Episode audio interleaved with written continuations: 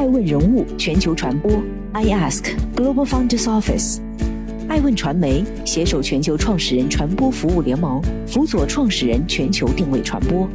欢迎您每天聆听爱问人物。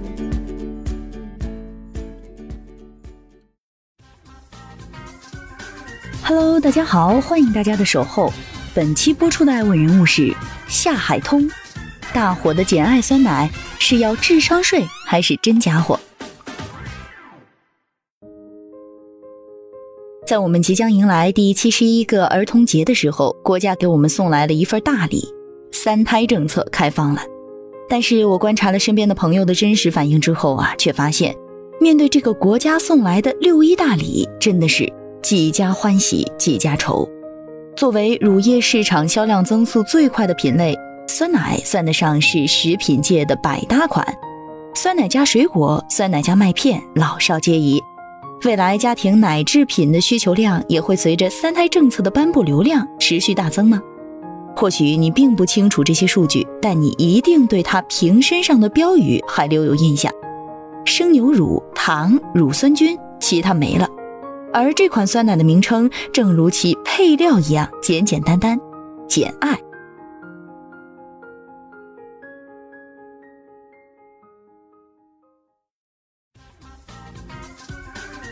继续聆听《守候爱问人物》全球传播，正在播出的爱问人物是夏海通，只想给孩子做一杯安心酸奶。如同走出多位企业创始人的网易，蒙牛也算得上是乳制品行业的黄埔军校。从蒙牛离职创业的不在少数。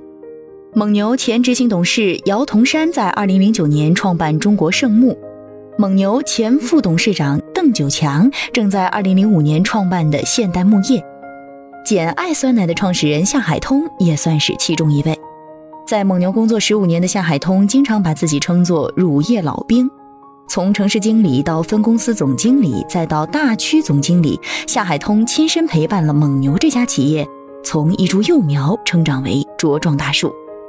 在离开蒙牛之前，夏海通主要负责蒙牛低温事业部的酸奶、鲜奶和奶酪。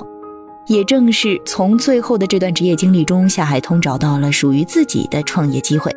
没有人比在中国乳业沉浮十几年的夏海通更明白，如今的低温酸奶行业既乐观也不乐观。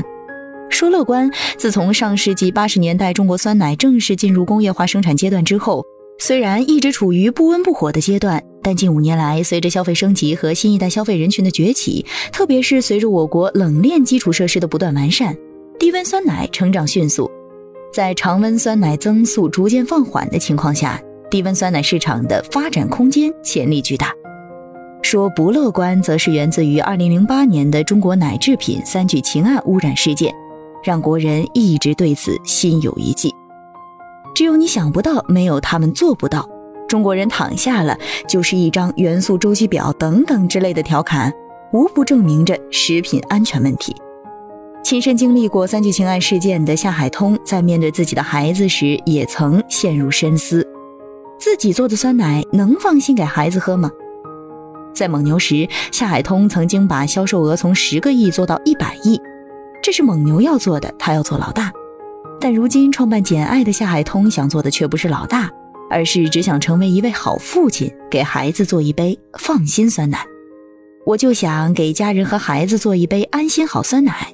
夏海通将自己的创业初心归结于一位父亲的小私心。创业之前，我和团队达成的共识就是：先不管企业规模和市场份额，就先做一款自己可以拿回家放心给家人和孩子喝的酸奶。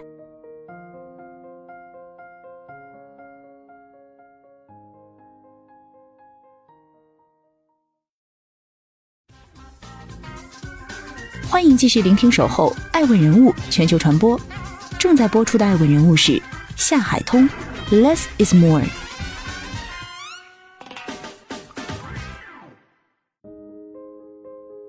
在夏海通看来，酸奶要想做到安心，配方要遵循极简原则。他为简爱酸奶制定了标准：百分之百好鲜奶加优质益生菌加极简配方。于是也因此有了生牛乳、糖。乳酸菌其他没了的标志性配料表。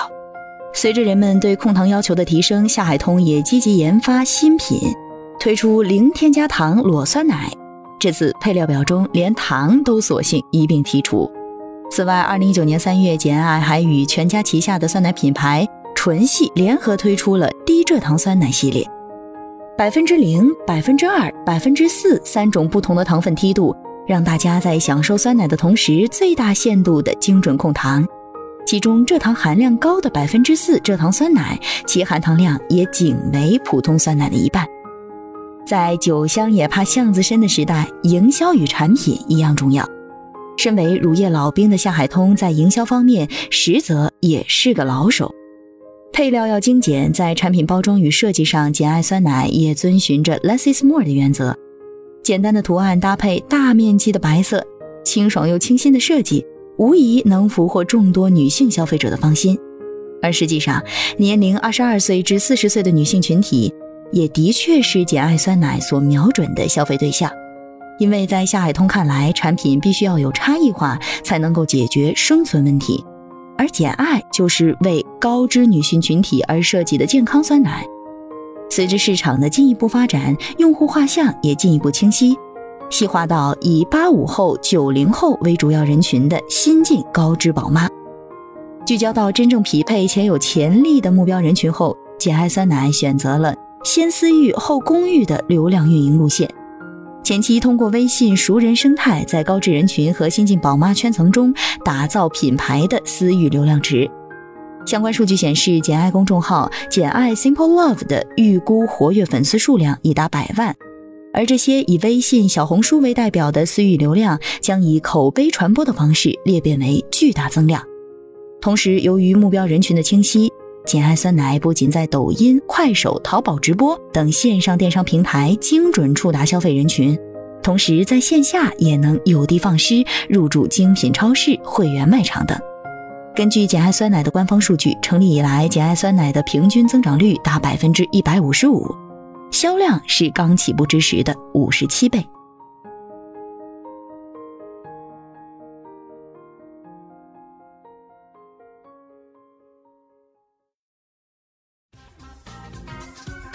欢迎继续聆听《守候爱问人物全球传播》，正在播出的爱问人物是夏海通。所有品牌的胜利都是初心的胜利。不过跑得太快，也免不了有时会滑倒。据爱问人物了解，二零二零年六月，消费者通过电商平台简爱旗舰店购买了简爱酸奶，在快喝完时发现了黄色卵状物，消费者怀疑是虫卵。简爱回应称是蛋白质凝固的正常现象，请消费者用胶带封好异物，寄回辨别。然而，就在消费者第二天准备邮寄的时候，却发现虫卵已经成活蠕动。对此，简爱方面表示，该批次产品出厂检验报告合格，上市后未收到类似投诉，基本排除该异物来自酸奶产品本身。该异物在发现后被消费者包裹在塑料袋后，放置在常温环境下。由于当地气温达到三十度左右，所以无法确定异物被蝇虫接触后生蛆，还是异物为虫卵成活产生蛆虫。虽然在后来同一批次酸奶的相关报告、保温式留样、同批次产品在不同的销售渠道交叉验证，均未发现异常，当地市场监管局也并未检查出异常，但还是引发了人们对简爱酸奶代工模式的质疑。业内人士曾分析。因为只要是代工，就没有掌控整个生产端，这是简爱酸奶的一大隐患。艾问人物了解到，依靠零添加的配料表，的确让简爱酸奶收获了一波真爱粉。但是消费者此前没有注意到的是，简爱背后的普成乳业并没有自己的牧场与产品加工厂，产品生产全部依靠代工、贴牌加工的轻资产模式，一度让简爱酸奶的零添加被视为。营销噱头和智商税，也正是基于此项短板，简爱酸奶在完成首轮融资之后，便开始加速自建工厂的步伐。在完成 B 轮融资之后，又宣布将继续深化供应链布局，建设现代化牧场，全力推动供应链、工厂加牧场的一体化进程。没有任何的添加剂是简爱酸奶的核心卖点，但也正是因为少了添加剂，对酸奶原料和生产工艺的要求也变得极其严苛。不仅需要对牧场奶牛的生活环境、饲养条件、健康状况严格把关，更要从生产出库到运输储存每个环节都将有严格的操作标准和质控指标。这无疑都对简爱酸奶背后的供应链能力提出了更高的要求。艾问人物认为，酸奶细分领域竞争的加剧、产品同质化、自建供应链的成本投入等诸多问题，仍旧是简爱酸奶成长之路上必经的考验。在高风险的食品行业，如今已成网红的简爱酸奶能否经历住周期的考验？夏海通看起来信心不减，为家人和孩子做好酸奶的初心不可能改变。我始终相信，所有品牌的胜利都是初心的胜利。